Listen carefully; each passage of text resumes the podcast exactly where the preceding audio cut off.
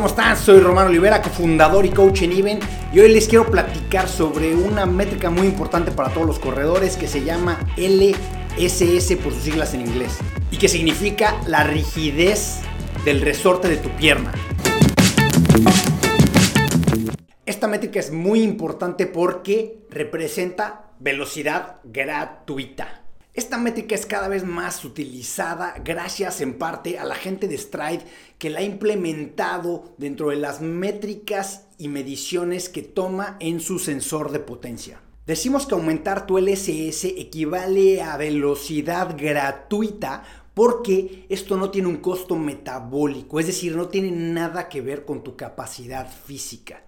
La rigidez de tu pierna en gran parte es un efecto de tu genética. Pero se puede mejorar, incrementar con trabajos de pliométricos, ejercicios de técnica enfocados en reducir tu tiempo de contacto con el piso, trabajo de gimnasio, repeticiones o intervalos en lomas o ascensos. Todos estos trabajos lograrán mejorar el valor de tu LSS.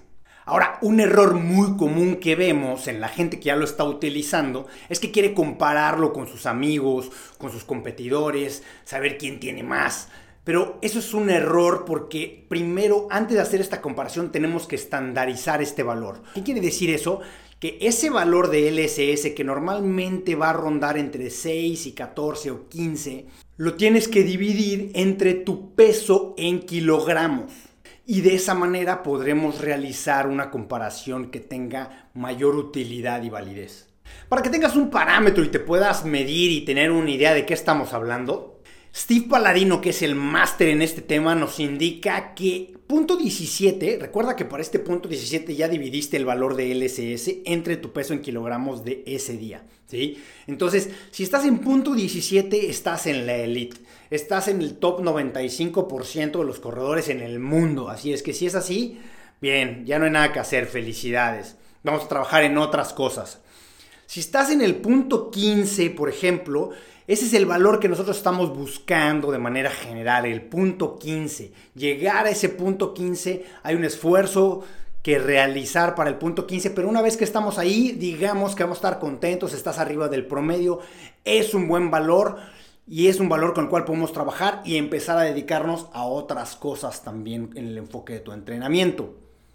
Si estás en el punto 14, estás en el promedio, ¿sí? Ese eres el promedio y pues Estar en el promedio no necesariamente está mal, pero tenemos esta posibilidad de llevarte al punto 15. Va a ser laborioso porque son poco, es, es, poco el margen de mejora, pero es algo que ya consideraríamos en tu plan de entrenamiento.